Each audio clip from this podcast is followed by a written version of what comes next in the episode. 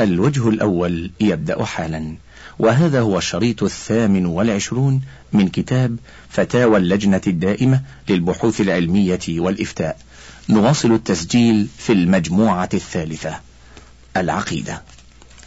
بدع قراءة القرآن.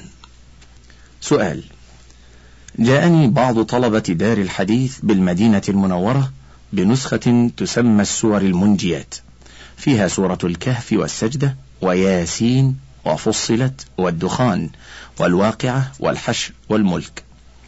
وذكر أنها وزع منها الكثير في حرم مكة والمدينة وغيرهما. فهل هناك دليل على تخصيصها بهذا الوصف وتسميتها بهذا الاسم؟ جواب الحمد لله وحده والصلاة والسلام على رسوله وآله وصحبه وبعد. القرآن كل سوره وآياته شفاء لما في الصدور وهدى ورحمة للمؤمنين ونجاة لمن اعتصم به واهتدى بهداه من الكفر والضلال والعذاب الأليم. وبين رسول الله صلى الله عليه وسلم بقوله وعمله وتقريره جواز الرقية.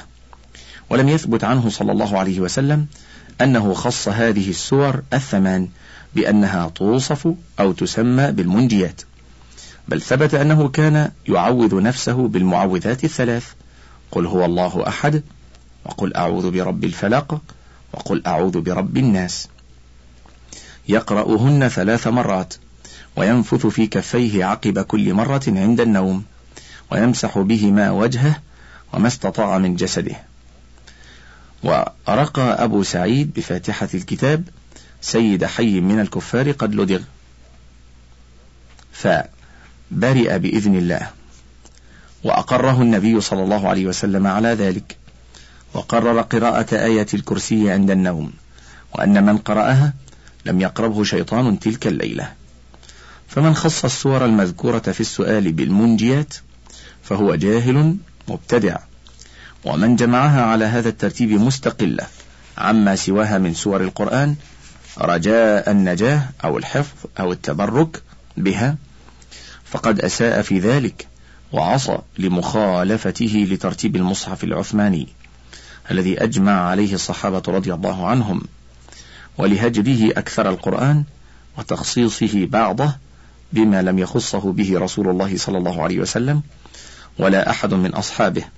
وعلى هذا فيجب منع هذا العمل والقضاء على ما طبع من هذه النسخ إنكارا للمنكر وإزالة له. وبالله التوفيق وصلى الله على نبينا محمد وآله وصحبه وسلم. سؤال ما قولكم حفظكم الله في رجل جمع عددا من الناس في منزله فتدارسوا ما تيسر من القرآن ثم دعوا الله لأنفسهم وللمسلمين ثم دعاهم لتناول طعام أعده مسبقا لهم ثم انصرفوا. ومن ذات السؤال أن الداعي وزع على المدعوين أجزاء متفرقة من القرآن بحيث يقرؤون جميعهم كل على حدة ما كتب في الجزء الذي بين يديه. وبعد أن انتهوا جميعا دعا أحدهم لأنفسهم وللمسلمين فاعتبروا أنهم في مجموعهم ختموا المصحف على سبيل التبرك. جواب الحمد لله وحده والصلاة والسلام على رسوله وآله وصحبه وبعد. أولا الاجتماع لتلاوة القرآن ودراسته بأن يقرأ أحدهم ويستمع الباقون ويتدارسوا ما قرأوه ويتفهموا معانيه مشروع وقربة يحبها الله ويجزي عليها الجزاء الجزيل. فقد روى مسلم في صحيحه وأبو داود عن أبي هريرة رضي الله عنه أن النبي صلى الله عليه وسلم قال: ما اجتمع قوم في بيت من بيوت الله يتلون كتاب الله ويتدارسونه بينهم إلا نزلت عليهم السكينة وغشيتهم الرحمة وحفتهم الملائكة وذكرهم الله في من عنده. والدعاء بعد ختم القرآن مشروع أيضا، إلا أنه لا يداوم عليه، ولا يلتزم فيه صيغة معينة كأنه سنة متبعة لأن ذلك لم يثبت عن النبي صلى الله عليه وسلم. وإنما فعله بعض الصحابة رضي الله عنهم.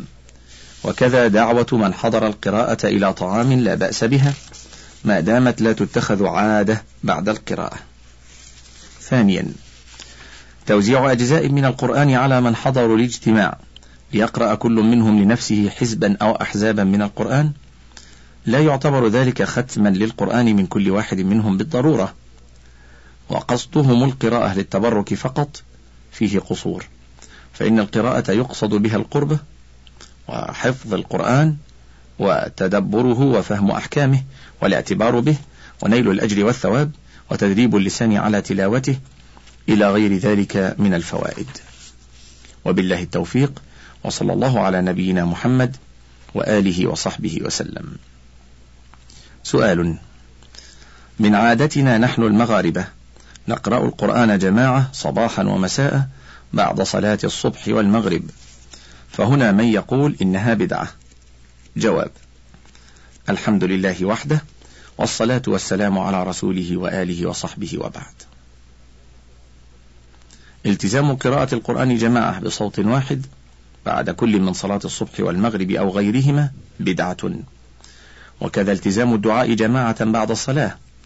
أما إذا قرأ كل واحد لنفسه أو تدارسوا القرآن جميعا كلما فرغ واحد قرأ الآخر واستمعوا له فهذا من أفضل القرب. لقول النبي صلى الله عليه وسلم ما اجتمع قوم في بيت من بيوت الله. يتلون كتاب الله ويتدارسونه بينهم إلا نزلت عليهم السكينة وغشيتهم الرحمة وحفتهم الملائكة وذكرهم الله في من عنده.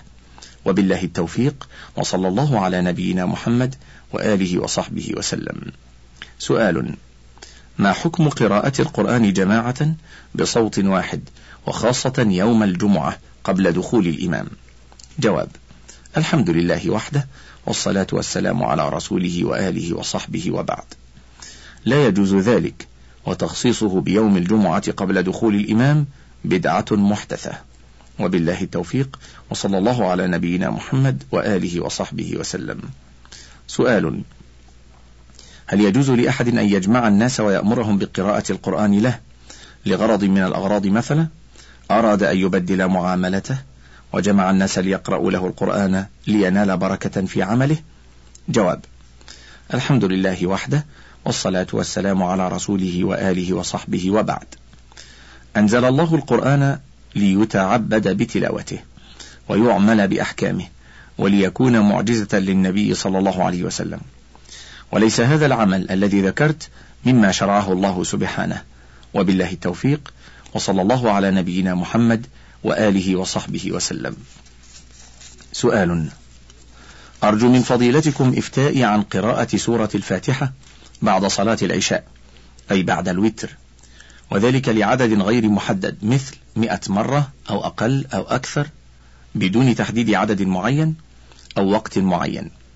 علما بأنني أقرأ القرآن دائما راجيا من المولى جل وعلا زيادة في الأجر والثواب. فهل هذا يعتبر بدعة أم لا؟ وأنا بعد قراءة الفاتحة أطلب من الله التوبة والمغفرة والهداية. وفقكم الله لخدمة الإسلام والمسلمين. جواب الحمد لله وحده والصلاة والسلام على رسوله وآله وصحبه وبعد. القرآن كلام الله تعالى وفضل كلامه تعالى على كلام البشر كفضل الله على عباده. وفضل قراءة القرآن عظيم لا يقدر قدره إلا الله سبحانه. لكن ليس للقارئ أن يخص سورة أو آية بالتلاوة في وقت معين أو لغرض معين إلا ما خصه الرسول صلى الله عليه وسلم كفاتحة الكتاب للرقية أو في الصلاة في كل ركعة وكقراءة آية الكرسي عندما يأخذ مضجعه من فراشه للنوم رجاء يحفظه الله من الشيطان وكقراءة المعوذات قل هو الله أحد وقل أعوذ برب الفلق وقل أعوذ برب الناس للرقية. وكذلك ليس له أن يلتزم تكرار سورة أو آية مرات محدودة إلا إذا ثبت ذلك عن النبي صلى الله عليه وسلم. لأن ذلك عبادة فيراعى فيها التوقيف من الشرع ومن هذا يتبين أن تخصيص قراءة سورة الفاتحة بالليل بعد الوتر مرات بدعة ولو لم يحدد العدد لأنه لم يثبت ذلك عن النبي صلى الله عليه وسلم ولا عن أحد من خلفائه الراشدين رضي الله عنهم. فالخير في القراءة دون تقيد بالفاتحة ولا تخصيص للقراءة بالليل بعد الوتر. بل يشرع الإكثار من قراءة القرآن الكريم للفاتحة وغيرها من غير تحديد لعدد معين أو وقت معين إلا ما جاء في الشرع المطهر كما سبق بيانه. وبالله التوفيق وصلى الله على نبينا محمد وآله وصحبه وسلم. سؤال نفيد سماحتكم بأنه يردنا بعض الاستفسارات من بعض المدارس عن حكم قراءة سورة الفاتحة من قبل جميع الطالبات بمدارس البنات بصوت مرتفع في طابور الصباح ولأهمية معرفة حكم الشرع في هذه المسألة. أرجو تفصيل سماحتكم وذلك بإفادتي حتى نتمكن من إبلاغ المدارس به. جواب. الحمد لله وحده والصلاة والسلام على رسوله وآله وصحبه وبعد. لا يجوز اتخاذ ما ذكر من قراءة الطلاب أو الطالبات سورة الفاتحة عادة في طابور الصباح بالمدارس بل هو بدعة محدثة.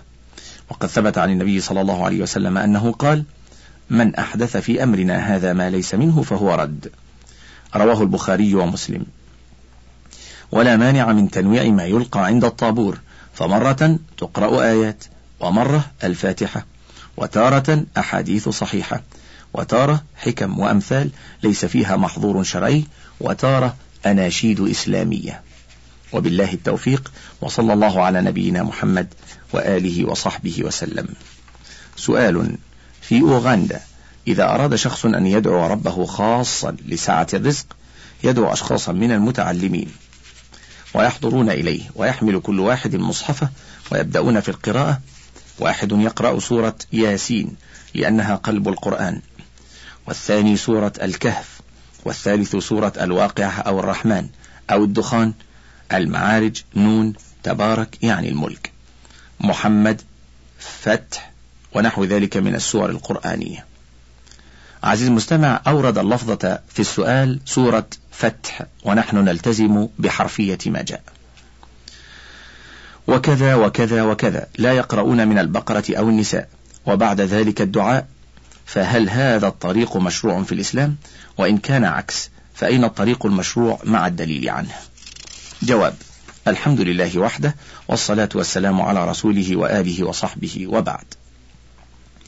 قراءة القرآن مع تدبر معانيه من أفضل القربات. ودعاء الله واللجء إليه في التوفيق للخير وفي سعة الرزق ونحو ذلك من أنواع الخير عبادة مشروعة. لكن القراءة بالصفة التي ذكرت في السؤال من توزيع سور خاصة من القرآن على عدة أشخاص كل منهم يقرأ سورة ليدعو بعد ذلك بسعة الرزق ونحوها بدعة. لأن ذلك لم يثبت عن النبي صلى الله عليه وسلم قولا ولا فعلا. ولا عن أحد من الصحابة رضي الله عنهم ولا عن أئمة السلف رحمهم الله والخير في اتباع من سلف والشر في ابتداع من خلف. وقد ثبت عن النبي صلى الله عليه وسلم أنه قال من أحدث في أمرنا هذا ما ليس منه فهو رد. ودعاء الله مشروع في كل وقت ومكان وعلى أي حال من شدة ورخاء. ومما رغب فيه الشرع وحث على الدعاء فيه السجود في الصلاة ووقت السحر. وفي آخر الصلاة قبل السلام. فقد ثبت عن النبي صلى الله عليه وسلم أنه قال ينزل ربنا إلى سماء الدنيا كل ليلة حين يبقى ثلث الليل الآخر فيقول من يدعوني فأستجيب له من يسألني فأعطيه من يستغفرني فأغفر له. رواه البخاري ومسلم. وقد ثبت عن ابن عباس رضي الله عنهما أن النبي صلى الله عليه وسلم قال أما الركوع فعظموا فيه الرب وأما السجود فاجتهدوا في الدعاء فقمن أن يستجاب لكم. رواه أحمد ومسلم والنسائي وأبو داود. وثبت عن أبي هريرة رضي الله عنه عن النبي صلى الله عليه وسلم أنه قال أقرب ما يكون العبد من ربه وهو ساجد فأكثر الدعاء. رواه مسلم وأبو داود والنسائي. وفي الصحيحين عن ابن مسعود رضي الله عنه أن النبي صلى الله عليه وسلم لما علمه التشهد قال له ثم ليتخير من الدعاء أعجبه إليه فيدعو. وبالله التوفيق وصلى الله على نبينا محمد وآله وصحبه وسلم. سؤال هل تجوز الوليمة بمناسبة ختم القرآن؟ جواب الحمد لله وحده والصلاة والسلام على رسوله وآله وصحبه وبعد. تشرع الوليمة للزواج إذا دخل الزوج بزوجته. لقول النبي صلى الله عليه وسلم لعبد الرحمن بن عوف لما أعلمه أنه بنى بزوجته أولم ولو بشاة ولفعله صلى الله عليه وسلم. أما الوليمة أو الاحتفال بمناسبة ختم القرآن فلم يعرف عنه صلى الله عليه وسلم ولا عن أحد من الخلفاء الراشدين رضي الله عنهم ولو فعلوه لنقل إلينا كسائر أحكام الشريعة. فكانت الوليمة أو الاحتفال من أجل ختم القرآن بدعة محدثة. وقد ثبت عن النبي صلى الله عليه وسلم أنه قال من أحدث في أمرنا هذا ما ليس منه فهو رد. وقال من عمل عملا ليس عليه أمرنا فهو رد. وبالله التوفيق وصلى الله على نبينا محمد وآله وصحبه وسلم. سؤال أيها العلماء ما حكم الشرع في المسألة الآتية؟ واحد هل وزع رسول الله صلى الله عليه وسلم بعد ختم القرآن الكريم في قيام رمضان؟ شيئا من المأكولات والمشروبات والحلوى أو أحد من أصحابه رضي الله عنهم أو التابعين وتابع التابعين والسلف الصالحين. إن كان هذا الأمر ثابتا في القرون المشهود لها بالخير فنبهونا مع حوالة الكتاب والصفحة والمجلد والمطبعة. وإن لم يثبت فعلمونا بالدليل. هل هذا الفعل جائز شرعا؟ إذا فعل التزاما مع اعتقاد الفاعل أن هذه المأكولات والمشروبات والحلوى تبرك من التبركات؟ جواب. الحمد لله وحده والصلاة والسلام على رسوله وآله وصحبه وبعد. لم يثبت عن النبي صلى الله عليه وسلم ولا عن أحد من الصحابة رضي الله عنهم ولا عن التابعين ولا أئمة السلف فيما نعلم أنهم كانوا إذا ختموا القرآن في قيام رمضان يوزعون المأكولات والمشروبات والحلويات ويلتزمون ذلك بل هو بدعة مستحدثة في الدين. لكونها عقب عبادة قد فعلت من أجلها ووقتت بوقتها. وكل بدعة في الدين فهي ضلالة لما فيها من اتهام الشريعة بعدم الكمال. قال الله تعالى اليوم أكملت لكم دينكم وأتممت عليكم نعمتي ورضيت لكم الإسلام دينا. ولما ثبت عن العرباض بن سارية رضي الله عنه أنه قال وعظنا رسول الله صلى الله عليه وسلم موعظة وجلت منها القلوب وذرفت منها العيون. فقلنا يا رسول الله كأنها موعظة مودع فأوصنا. فقال أوصيكم بتقوى الله وبالسمع والطاعة وإن تأمر عليكم عبد فإنه من يعش منكم فسيرى اختلافا كثيرا. فعليكم بسنتي وسنة الخلفاء الراشدين المهديين من بعدي تمسكوا بها. وعضوا عليها بالنواجذ. وإياكم ومحدثات الأمور فإن كل محدثة بدعة وكل بدعة ضلالة. وقد ثبت عن مالك بن أنس رحمه الله أنه قال من أحدث في الدين ما ليس منه فقد زعم أن محمدا خان الرسالة. فإن الله تعالى يقول اليوم أكملت لكم دينكم وأتممت عليكم نعمتي ورضيت لكم الإسلام دينا.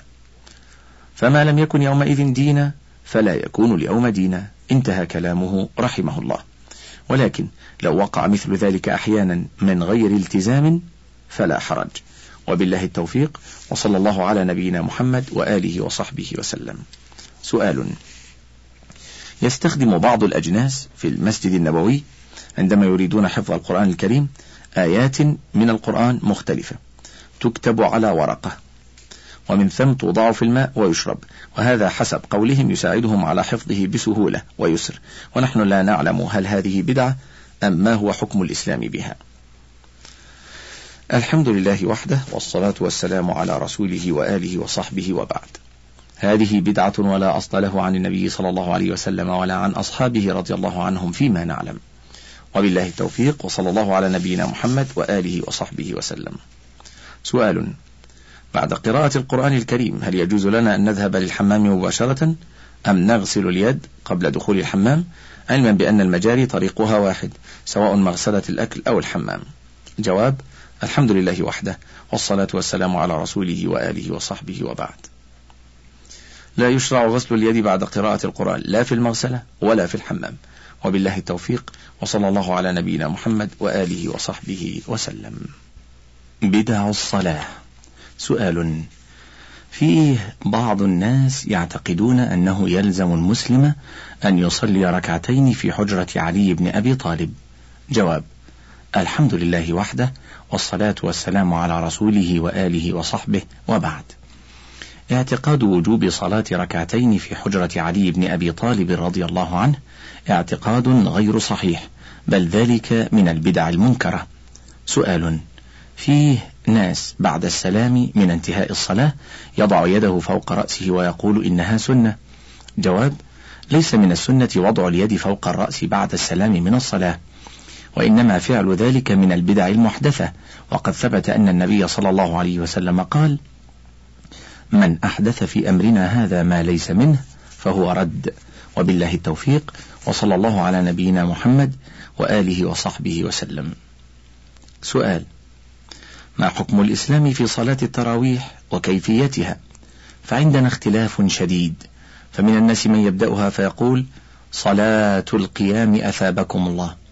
ثم يصلي ركعتين ويقوم قائلا اللهم صل وسلم على سيدنا محمد. بصوت مرتفع يقولها الإمام ويقولها وراءه المصلون جميعا. وعندما يصلي ركعتين الثانيتين يقرأ سورة الإخلاص والمعوذتين بصوت مرتفع. وكذلك يقول وراءه المصلون. وعندما ينتهي من صلاة التراويح يقرأ مثل ذلك ثلاث مرات. وعندما نقول ذلك شيء ليس بوارد يقول لك هذا عمل خير وبدعة حسنة. وهل في الإسلام بدعة حسنة؟ ما رأيكم في ذلك؟ وكيف تصلى هذه السنة؟ جزاكم الله خيرا. جواب الحمد لله وحده والصلاة والسلام على رسوله وآله وصحبه وبعد. قول الناس صلاة القيام أثابكم الله وقول الإمام اللهم صل وسلم على سيدنا محمد بصوت مرتفع وقول المأمومين ذلك بعده وقراءة سورة الإخلاص والمعوذتين بصوت مرتفع بعد صلاة ركعتين كل هذا من البدع المحدثة. وقد ثبت أن النبي صلى الله عليه وسلم قال من أحدث في أمرنا هذا ما ليس منه فهو رد. وكان يقول صلى الله عليه وسلم في خطبة الجمعة أما بعد فإن خير الحديث كتاب الله وخير الهدي هدي محمد صلى الله عليه وسلم وشر الأمور محدثاتها وكل بدعة ضلالة. رواه مسلم في صحيحه. وبذلك يعلم أن البدع كلها ضلالة كما قال المصطفى صلى الله عليه وسلم وليس في الإسلام بدعة حسنة. سؤال ما حكم الإسلام في قراءة القرآن يوم الجمعة قبل صلاة الظهر بمكبرات الصوت؟ إذا قلت له هذا أمر غير وارد يقول لك تريد أن تمنع قراءة القرآن؟ وما رأيكم في الابتهالات الدينية تسبق أذان الفجر بقليل بمكبرات الصوت؟ إذا قلت له هذا أمر ليس له دليل يقول لك هذا عمل خير يوقظ الناس لصلاة الفجر. جواب لا نعلم دليلا يدل على وقوع ذلك في عهد الرسول صلى الله عليه وسلم ولا نعلم أحدا من الصحابة عمل به وكذلك الابتهالات التي تسبق الأذان للفجر بمكبرات الصوت فكانت بدعة وكل بدعة ضلالة. وقد ثبت أن النبي صلى الله عليه وسلم قال من أحدث في أمرنا هذا ما ليس منه فهو رد. وبالله التوفيق وصلى الله على نبينا محمد وآله وصحبه وسلم. سؤال إن بعض العلماء في بلادنا يزعمون أن في دين الإسلام نافلة يصليها يوم الأربعاء آخر من شهر صفر وقت صلاة الضحى أربع ركعات بتسليمة واحدة تقرأ في كل ركعة فاتحة الكتاب؟ وسورة الكوثر سبع عشرة مرة وسورة الإخلاص خمسين مرة والمعوذتين مرة مرة. تفعل ذلك في كل ركعة وتسلم. وحين تسلم تشرع في قراءة الله غالب على أمره ولكن أكثر الناس لا يعلمون. ثلاثمائة وستين مرة. وجوهرة الكمال ثلاث مرات.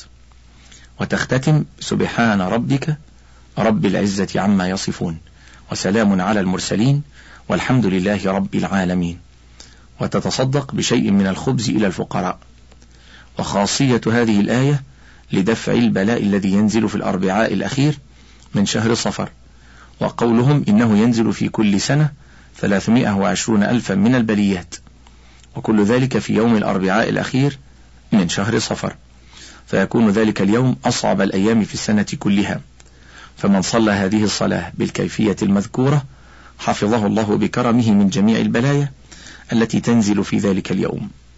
ولم يحسم حوله لتكون محوى يشرب منه من لا يقدر على أداء الكيفية كالصبيان. وهل هذا هو الحل أم لا؟ جواب الحمد لله وحده والصلاة والسلام على رسوله وآله وصحبه وبعد. هذه النافلة المذكورة في السؤال لا نعلم لها أصلا من الكتاب ولا من السنة. ولم يثبت لدينا أن أحدا من سلف هذه الأمة وصالحي خلفها عمل بهذه النافلة بل هي بدعة منكرة. وقد ثبت عن رسول الله صلى الله عليه وسلم أنه قال من عمل عملا ليس عليه أمرنا فهو رد وقال من أحدث في أمرنا هذا ما ليس منه فهو رد ومن نسب هذه الصلاة وما ذكر معها إلى النبي صلى الله عليه وسلم أو إلى أحد من الصحابة رضي الله عنهم فقد أعظم الفرية وعليه من الله ما يستحق من عقوبة الكذابين. وبالله التوفيق وصلى الله على نبينا محمد وآله وصحبه وسلم. سؤال هل كتاب الدعاء المستجاب للمؤلف أحمد عبد الجواد معتمد عليه؟ وقد قرأت فيه اثنتي عشرة ركعة تصليهن من ليل أو نهار وتتشهد بين كل ركعتين. فإذا تشهدت في آخر صلاتك فأثني على الله عز وجل وصل على النبي صلى الله عليه وسلم واقرأ وأنت ساجد فاتحة الكتاب سبع مرات وآية الكرسي سبع مرات وقل لا إله إلا الله وحده لا شريك له إلى آخره عشر مرات ثم قل اللهم إني أسألك بمعاقد العز من عرشك ومنتهى الرحمة من كتابك واسمك الأعظم وجدك الأعلى وكلماتك التامة ثم سل حاجتك ثم ارفع وسلم. رواه الحاكم عن ابن مسعود رضي الله عنه. فهل هذا القول صحيح أم لا؟ وفي الحديث أن النبي صلى الله عليه وسلم نهى عليا عن القراءة وهو راكع وساجد. جواب الحمد لله وحده والصلاة والسلام على رسوله وآله وصحبه وبعد. لا يعتمد على هذا الكتاب. لكثرة ما فيه من الأحاديث الضعيفة والموضوعة. ومن ذلك ما ذكرت في سؤالك أنك قرأت فيه من صلاة اثنتي عشرة ركعة على الكيفية المذكورة إلى آخره. فهو بدعة لعدم ثبوت ما ذكرت عن النبي صلى الله عليه وسلم. وقد ثبت عن النبي صلى الله عليه وسلم أنه قال من أحدث في أمرنا هذا ما ليس منه فهو رد ومن ذلك أيضا قراءة القرآن في السجود فإنه منهي عنه كما ذكرت في سؤالك. وبالله التوفيق وصلى الله على نبينا محمد وآله وصحبه وسلم. لوحظ أن بعض المؤذنين حين أذان الفجر ينادون في المنارة وقبل البدء في الأذان بترديد صوتين أو ثلاثة أصوات. صلوا أو الصلاة ثم يشرع في الأذان. ويسأل هل يقرون على ذلك أم ينكر عليهم؟ جواب الحمد لله وحده والصلاة والسلام على رسوله وآله وصحبه وبعد. لا يخفى أن الدين مبني على الاتباع والاقتداء لا على الابتداع والإحداث. يؤيد ذلك قوله صلى الله عليه وسلم من أحدث في أمرنا هذا ما ليس منه فهو رد. وفي رواية من عمل عملا ليس عليه أمرنا فهو رد. وقوله صلى الله عليه وسلم إياكم ومحدثات الأمور فإن كل محدثة بدعة. كما لا يخفى أن الأذان المشروع سبع عشرة كلمة لصلاة الفجر وخمس عشرة كلمة للصلوات الأخرى. فإذا زيد على ما ثبت مشروعيته سواء كانت الزيادة قبل البدء به أو بعد الانتهاء منه اعتبرت هذه الزيادة بدعة. يتعين إنكارها والإنكار على من يأتي بها. مع أن في الأذان ما هو أبلغ من هذه الكلمات وأقوى تأثيرا وإيقاظا. وذلك قول المؤذن حي على الصلاة مرتين وحي على الفلاح مرتين بعد التذكير بجلال الله ومقامه. وعليه فينبغي الإنكار على المؤذنين المذكورين ما يقولونه وهم في المنارة من الزيادة على الأذان قبل البدء بقول صلوا الصلاة أو نحو ذلك. حماية لجناب المشروع مما ليس مشروعا من البدع والمحدثات. وبالله التوفيق وصلى الله على نبينا محمد وآله وصحبه وسلم.